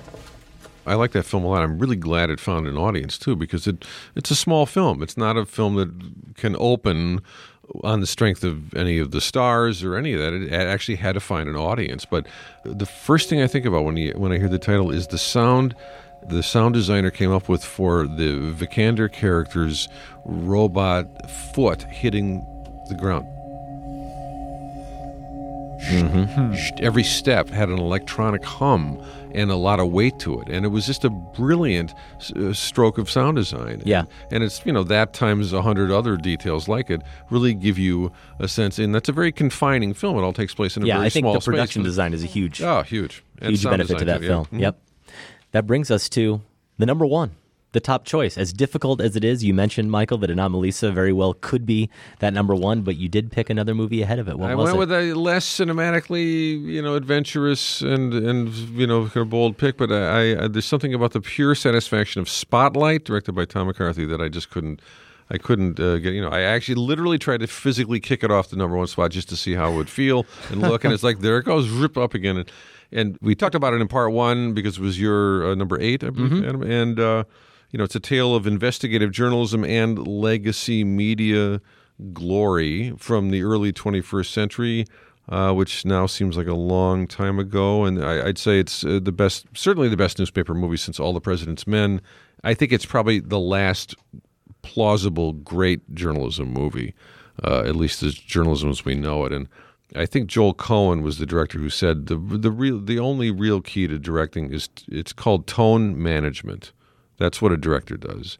And that, you know, Tim McCarthy, you know, is the most self-effacing director I, I can name in American movies right now. I mean, unlike Joel Coen, whose work you truly notice visually, but Spotlight makes docudramas and procedurals of any type and any fact-based sort of true life detective story, I guess you'd call it, look very, very easy because everything works. It's just every, in terms of tone management, every actor, every performance is absolutely right. And in fact, of all people, Sarah Silverman, you know, tweeted out, you know, and she has no connection to any of these people, I, I think, professionally much, uh, just said, this is, uh, this is, it's a film you hardly notice how perfect it is because it's just that's just it just all clicks together and uh, performances like Liev Schreiber as the new editor Marty Baron who ends up being the sort of stealth hero We need to focus on the institution, not the individual priests. Practice and policy. Show me the church manipulated the system so that these guys wouldn't have to face charges. Show me they put those same priests back into parishes time and time again. Show me this was systemic, that it came from the top down. most performers never never would be encouraged by a director to kind of bring it so far down that they're not even acting much. And uh, yeah, I, I love. And I it, purely personal reasons. You know, I mean, I, I I can't. I look at these journalists at that newspaper, the Boston Globe, getting that story. In that case. You know this this egregious, massive cover up by the Catholic Church about the sexual abuse perpetrated by so many, so many, so many clergy it's it's hard for me just as a working journalist that was, who's been fortunate to work at a lot of different newspapers just to think you know if if we can't value that sort of pursuit in in journalism then truly we don't deserve good newspapers. So you know in its in its own way it's it's a very principled and rousing and kind of affirmative movie about an industry that's on the ropes. You know, Yeah. I love it. Yeah, it sounds like it's getting the, the newspaper bump from you too a little Totally, bit, which, I- totally. which I And gave it as well. I, mean, that's not- one of the things I- that I, can't. It's foolish to. It's foolish not to talk about that. and it gets it so right and and so that's that's why you want to honor it also and it's a lament for a way of working and a place of working and uh, different tools for working Right. for doing journalism with Okay, that are but- fast disappearing and and it works. I've just talked to enough people who don't, don't have any connection to newspapers, you know, any any kind of media that this film just simply plain out, flat out works in the same way, in a similar way anyway, that all the president's men worked Right. for uh, another generation. I think there's actually aspects of Spotlight that are truer and dramatically more interesting than All the President's Men, which is an irresistible film with huge stars at the center. And, you know, it's a more formidable experience, I guess, All the President's Men. It's just got, there's a level of, mm, what would you say? very very slick craft with all the president's men because of the william goldman s- script which is just deadly in the sort of the wisecracks and and very shrewd about compressing a lot of different strands into into a manageable form. But spotlight's different. It's much quieter. It's more of a serious true procedural about how it happened and uh, uh, it held up. Uh, I, I hate to always say this, but it, it does tell you something if a movie holds up holds up a second time tells you how it's made and tell you what it's saying. It's uh, Spotlight is my number one. That notion of not fully appreciating even how well crafted it is, and I spoke about that in my number eight, trying to defend Tom McCarthy. Even with that, this is a movie that after I saw it, I think it immediately went as my number two movie of the year. Hmm, hmm. And now I've seen more movies since Spotlight and seen some really good ones, obviously, that I've talked about, but it's just been slowly creeping down my list to the point where it ended up at number eight. And I wonder if because I was seduced by some of these flashier movies, Well, some I of those bigger and- and spectacles like a little bit. You know, it's it's Yeah. you know, like say Mad Max Fury Road is a film I, I like a lot. It's it's for whatever reason it didn't crack my top ten.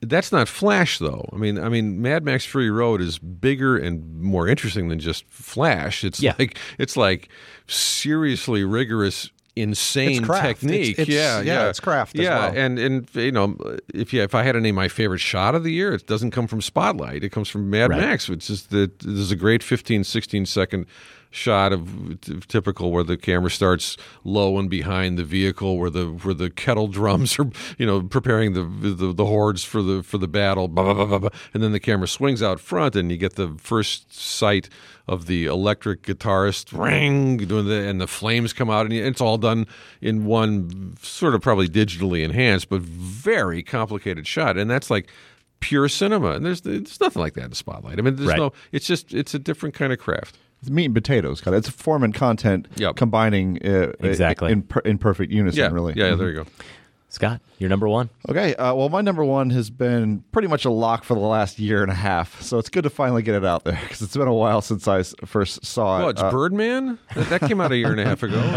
uh, this would be uh, The Look of Silence by Joshua Oppenheimer. With this and Oppenheimer's The Act of Killing, uh, we, we, we've gotten two very different but complementary approaches to the Indonesian genocide uh, that still haunts the country.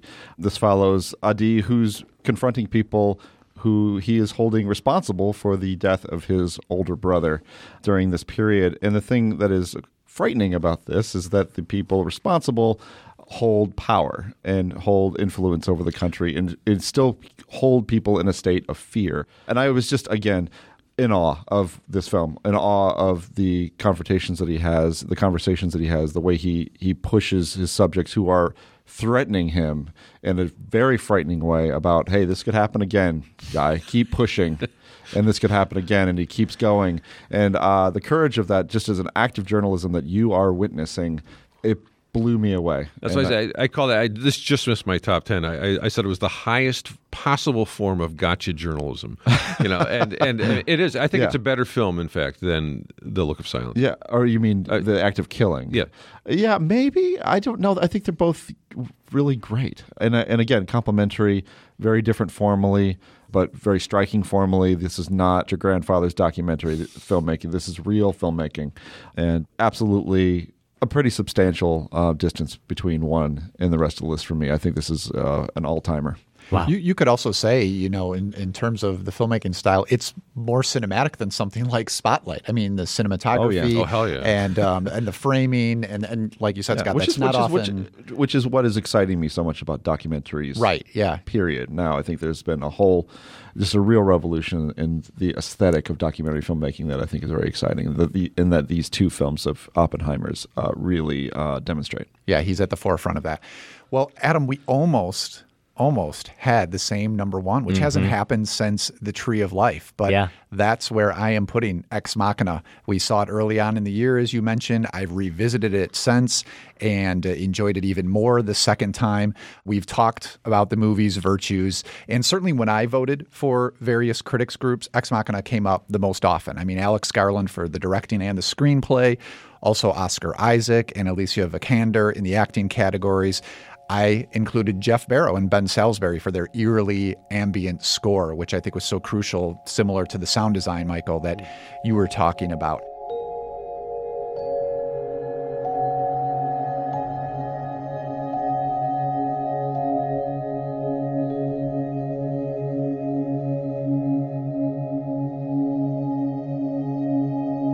So this number one slot, it could be a reflection that the movie's just the sum of those parts. But my real reason I'm putting this on the list is Oscar Isaac's random, unexpected dance scene that comes about good. midway through. It is a delight. I mean, it's just this is a tricky sci-fi thriller, but that's the moment that most knocked me off my defenses.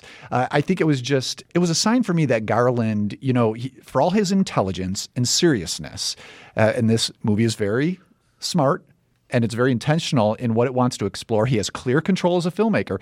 But he also seems okay. This guy's willing to take unpredictable risks. So he, he has like a pontificating playfulness, which you know isn't in every scene of Ex Machina, but it's surely in that one. So I really hope we're going to be able to look back and be able to say that this marked the birth of a of a major filmmaker. If nothing else, he made the best film of 2015 for me. Hmm. Yeah, if it wasn't for Alex Garland and Ex Machina, the vote for most promising filmmaker for me would have been so easy. It would have been Marielle Heller for The Diary of a Teenage Girl, but alas, Ex Machina was out there, and I obviously love that movie almost as much as you do, Josh.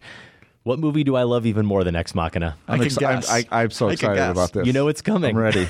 and Scott, I don't know. Maybe you can talk about this a little bit on air. I don't know how much you can defend me here because I know I have two people against me. No, I'm I'm I'm with you. No, I'm back- it's on my not- number no, one. No, it's The Big Short. It is Adam McKay's The Big Short. Ah, Thank you, Michael.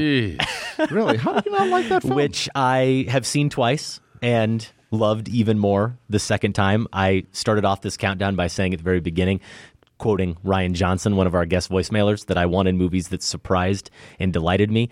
No movie surprised and delighted me more than The Big Short. And it doesn't really even have anything to do with Adam McKay as a filmmaker. I know some people are thinking it's incredible that he made a quote unquote good movie or some kind of prestige movie. But for me, part of the surprise is simply that up to about two weeks before it came out, I didn't even know the movie was coming out. Hmm. It really was not on my radar at all.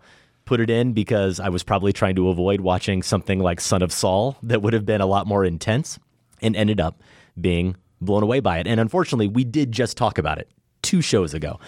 Long discussion about it, tried to fend off the evil Josh and his take.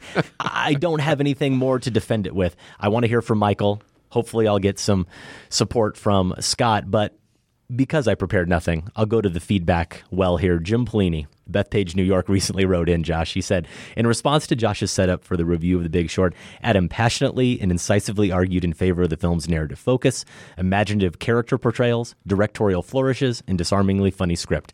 It was four minutes of fluid, well honed film criticism, delivered with mic dropping aplomb. It wasn't that good, but thank you, Jim. Mm. Josh's response, you don't give an actor like Christian Bale a glass eye that goes on the front of my t-shirt. What size shirts do you guys want?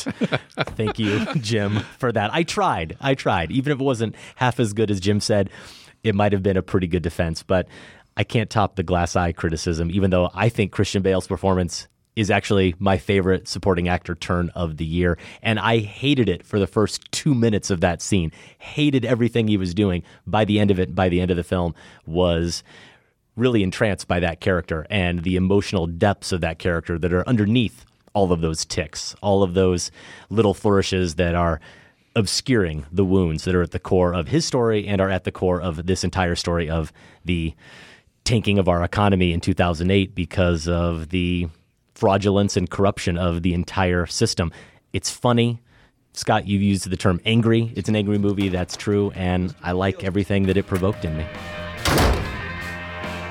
Hi, Lawrence. We have no confidence in your ability to identify macroeconomic trends.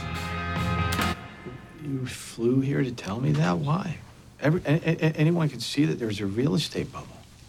Actually, no one can see a bubble. That's what makes it a bubble. That's dumb, Lawrence. It's always markers. Mortgage fraud, quintupled since 2000, and the average take home pay is flat, but home prices are soaring. That means the homes are debt, not assets. So Mike Burry, a guy who gets his hair cut at Supercuts and doesn't wear shoes, knows more than Alan Greenspan and Hank Paulson.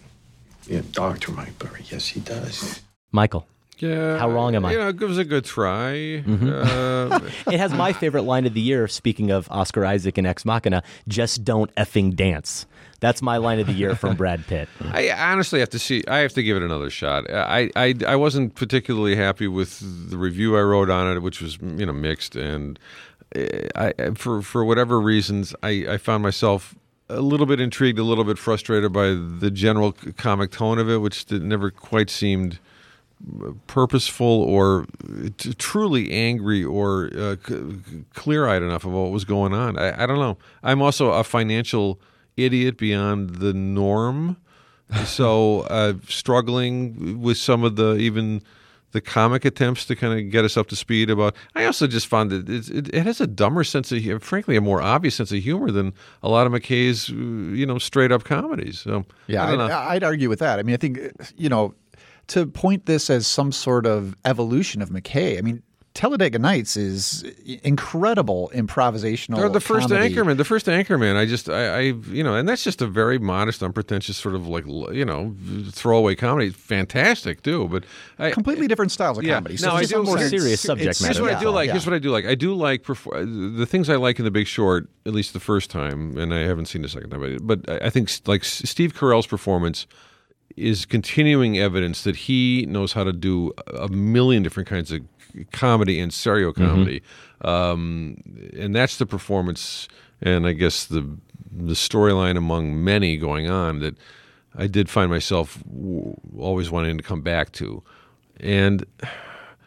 I, again, I, I, it's it's like a half realized uh, sort of experiment, I think, and if clearly it works like gangbusters for an awful lot of people, Yeah. including like two me. of you. Yeah. Because it's fully realized. All right, realized. Scott, it is, hit it. it is fully realized. Right. I, I, I've got a lot to say about this thing. Well, first of all, about Adam McKay, I think he is one of the few directors of comedy in Hollywood with any kind of visual style whatsoever. I mean, you Yeah, look there's at a lot of it in You look at Talladega Talladega Nights. Or the other I'd guys. agree. I mean, these are these are very exciting films visually. You know, on top of being very funny films. But this, I think, is this is a film that we need as a country. Um, and what it reminded me of, I, I was a fan of the book, the Michael Lewis book, and I, and I, I, it's also a subject of great fascination with me. I mean, The Wolf of Wall Street is a film I've probably seen about eight times. So you know, I'm fascinated by the by the crash. I think we need it as a nation to n- understand it better. What the film reminded me of was a film equivalent to the giant pool of money. Did you ever hear that? This American Life. This American Life. It was turned into a podcast by Adam Davidson called Planet Money, and uh, I'd highly recommend listening to it because it does exactly what The Big Short does, which is to take very difficult information about about consolidated debt obligation and and credit default swaps and all of these abstract complex financial instruments and makes it as accessible as it possibly can and as i think i think the big short is also just miraculously funny Yeah, Uh, you I know, think that's it- the biggest thing. so- If it doesn't make you laugh, hook. you're going to be turned off. No, by it's it. just- and it's- it I cracked me up. I didn't laugh. It's a fu- up. it's a really funny movie I mean, I laughed far more at Anomalisa. Seriously, I mean, like I'm far surprised. more. I, I just, I, you know, I, I, I, like the whole the, the Jenga scene didn't do anything for you. And all anything that Gosling- Ryan Gosling- Gosling Gosling's does, very good, He's yeah. brilliant. Um, and and I think it just it leads you to a place of true outrage. And I think there's a little bit of a, I guess I don't know if it's a twist or something. It's reality. So so uh, it- because it's not just necessarily about a bunch of guys who saw something that nobody else saw, which it is kind of about that. It is also about people who who are working that system and probably did see what was going on. We're riding it out without any consequences whatsoever, and that's what we saw play out. We saw a bunch of people gaming the system uh, of uh, putting together these, you know, mortgage bonds that were full of garbage and profiting immensely out of, it and then never suffering any consequences to that whatsoever when the when the bottom fell out. It's I mean, they- They, destroyed. It's- it's they enraging. destroyed the country, and they got away with it, and they got their bonuses, and nobody got sent to jail. In regulatory, uh, and there's no. I mean, it really it's an out. It's an outrage, and I think I think it's it's a service that The Big Short provides to connect, you know, your a, an average American viewer to. W- Specifically, what that uh, where that I, w- I outrage wish that film directed. did that. I don't think it does. I It don't did think for it's me gonna- as well, Scott. Yeah, I, I, I mean, I don't want to overplay my response to it either. I don't really have you know any ire towards it as well. I, I agree, Scott, with what you're saying about its necessary nature, and and uh, am completely on board with the sardonic anger that I do think it expresses. I, I think I just wasn't as bowled over by the form, Yeah. as as I know others have been. So it, it's no, just I mean, mostly I- a case you know, of it's a, it's certainly drawn a, a you know a, a positive response overall, but mixed too. A lot of people I like are, are not on board with it, but yeah, I think in the end, I think in the end, you know, it didn't make my top ten, uh, but I do I do really I've watched it a couple times and I do feel like it's a, a film of value. Yeah, I, mean, I, I do. I feel another another viewing is in my future. I do. I do. I feel like my pick would have better been expressed by Selena Gomez or Margot Robbie, but I had you instead, Scott, and you did a wonderful job articulating Scott how I feel about to the movie. explain too. why The Big So- Short Yeah, I got a face for radio, good. as they say. You were a wonderful surrogate there. Those are our top five picks. That's it. The top 10 countdown is over. Do you guys want to share any honorable mentions? We've mentioned about 50 of them, some of the movies that were in our top 15 or 30 that we were really weighing for this. Do you want to throw like any to- out, Michael? Just like Scott, I, I went to naturally to kind of a top thirty, and we've talked a lot of about a lot of them already. The, the Assassin, um, uh, Brooklyn, uh, Forty-five Years. These were all uh, the Look of Silence, uh, Mad Max, The Martian. We haven't talked about much, but that's that was on my runners-up list. Uh, and I of, of all the um, again of all the sort of franchise reboots and uh, sequels and such, I, I think Mission Impossible: Rogue Nation is, is certainly It's one good. of good. yeah. And then the ones we haven't talked about, uh, you know, in in either of these shows, in, uh, the documentaries, uh, Amy. Uh, Cartel Land. I feel Oh, very strongly about those. Best of Enemies, Bridge of Spies. Bridge you of Spies. I know. I can't believe. Like, Bridge of Spies, my of number Spies. Okay, I 16 just- at the moment. I was Yeah. just checking out. I was just checking out the new AMC theaters in the Loop at Block 37, uh, which are opening this week. And I wanted to look in and check out the auditoriums. They're all very sort of small, like 40, 45 seats. And uh, Bridge of Spies, two o'clock showing. You know, I walk in, I see the first five minutes of Bridge of Spies. Which is not a dynamic opening. It is simply you're there with the Mark Rylance character in Brooklyn in the '57. Oh, that foot And- chase, though. But this is even before that. Oh, and I just thought it thought every single design and camera movement and and and performance nuance is absolutely right. And Spielberg has become a very stealthy, patient director the older he got. You know, the less con- less and less concerned about grabbing you every second because he's got such such assured instincts dramatically. But he, I thought, you know, this this film really is something else. And I think in a weaker year, top ten. Just missed it. Oh yeah, year. I mean, it was. He's become almost like, like, Like the John Dard- Ford or like the- well, he's almost become like the Dardennes lately for me. Where it's like, oh, y- you know, it's like yawn, another great Spielberg movie. uh, it just, But I, but I went through years and years Yeah. with Spielberg where I didn't feel no, this is way. but thi- this is confident. I mean, as you're right. I mean, Janusz Kaminski is just painting with light in this thing. Again, it could have been probably should have been a top 10, 10 movie, and it's terrific. It's So what else- my- what else, uh, oh God. Uh, well, we've already talked uh, uh, Anomalisa, Inside Out, Tangerine. We've talked about Clouds of Sils Maria. Timbuktu is on my uh, on my list, uh, uh, which I think is A.O. Scott's Number one, movie number of one the for. Tony, right? Uh, Son of Saul, Duke of, the Duke of Burgundy, which is a Golden Brick nominee, uh, is one of the most beautiful love stories of the year. Uh, uh, as is, as is in a way, Forty Five Years, which is on my list. Uh, Bridge of Spies, The Big Short, Buzzard. I haven't Uh, seen. That's the one of those Golden Brick nominees I have not Buzzard's seen. got probably about two or three of my favorite f- scenes of the year. Without a it. doubt. Terror, which is a documentary, another documentary about the FBI's overzealous pursuit of terrorists within Hmm. our borders. Shocking to see unfold. Not enough people have seen it. Hmm. Democrats, another documentary about the, the formation or the drawing of a new constitution in Zimbabwe. You get a almost like Cartel Land, which is another honor, honorable mention, just like a drive by, and I not drive like a ride along. Sort of look at the. Yeah, at the I thought way- had like that was that was such great narrative storytelling. and It was a documentary. It was just yeah. great. And then and then Sicario, which I think is a Hmm, really hmm. Think another great piece of filmmaking that to me is is Silence of the Lambs, and I, don't- I don't think people really. It's something I wrote about that not a lot of people recognize. So I guess it's my one, you know, somewhat original contribution to film criticism this year. But being about a woman, in this case by uh, Emily Blunt, who is the hero of the movie, but is having to navigate this world of men in which she is marginalized, Hmm. and uh, I think that's a really substantial film.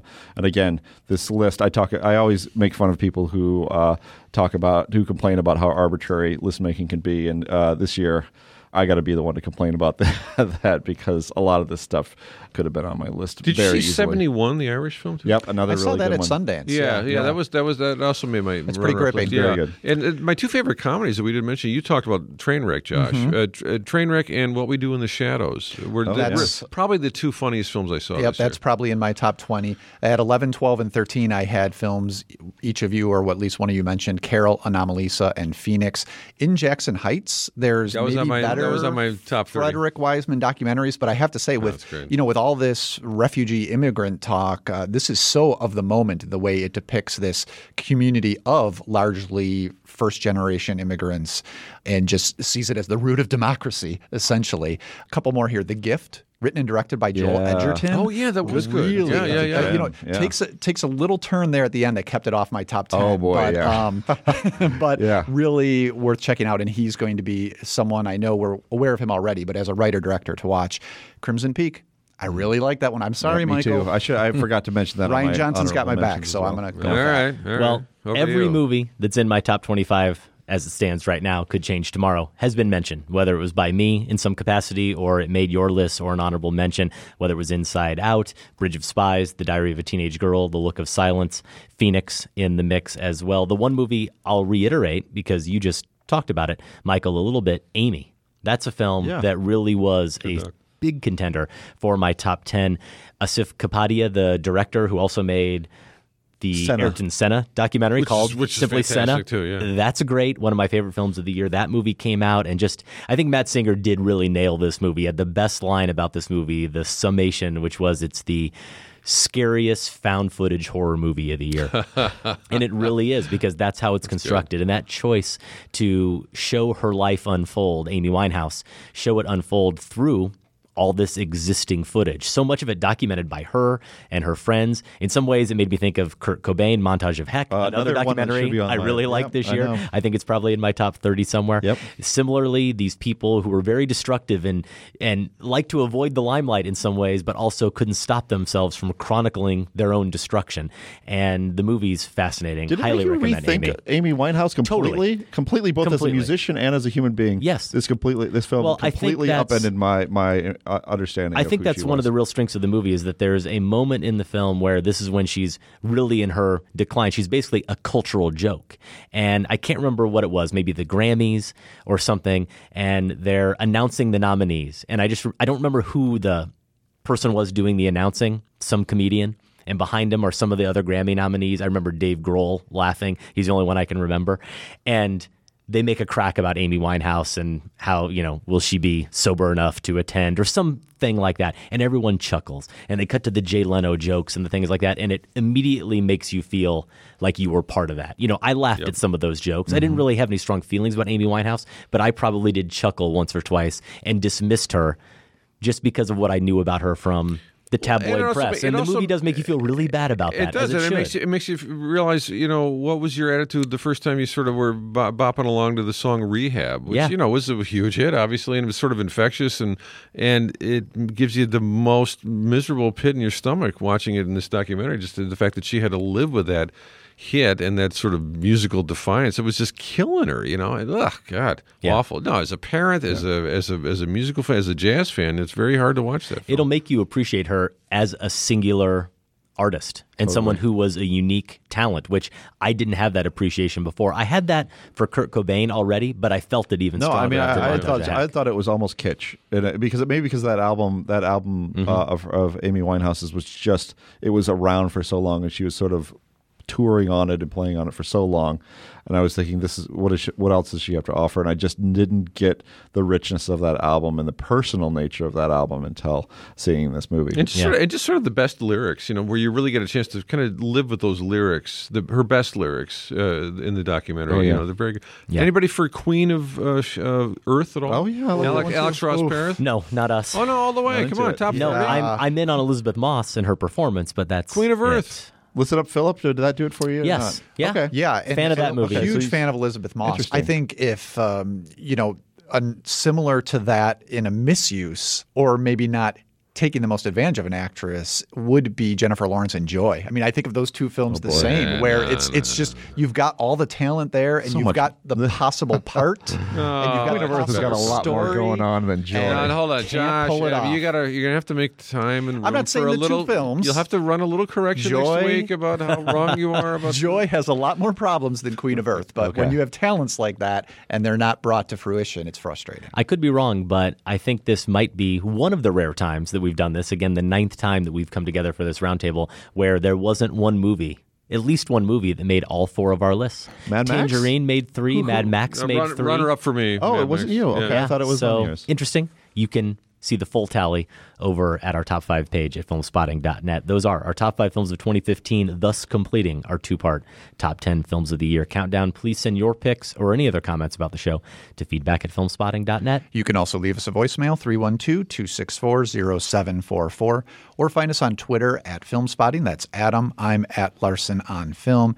At Facebook, we're at facebook.com slash filmspotting. Over at our website, filmspotting.net, you can find 10 years of reviews, marathons, interviews, and top fives in the show archives. While you're there, please do take a moment to vote in the current Filmspotting poll. We are looking for your choice for the Golden Brick winner. And that vote does count as we'll announce the final winner at our live show January 9th at the Mayne Stage here in Chicago.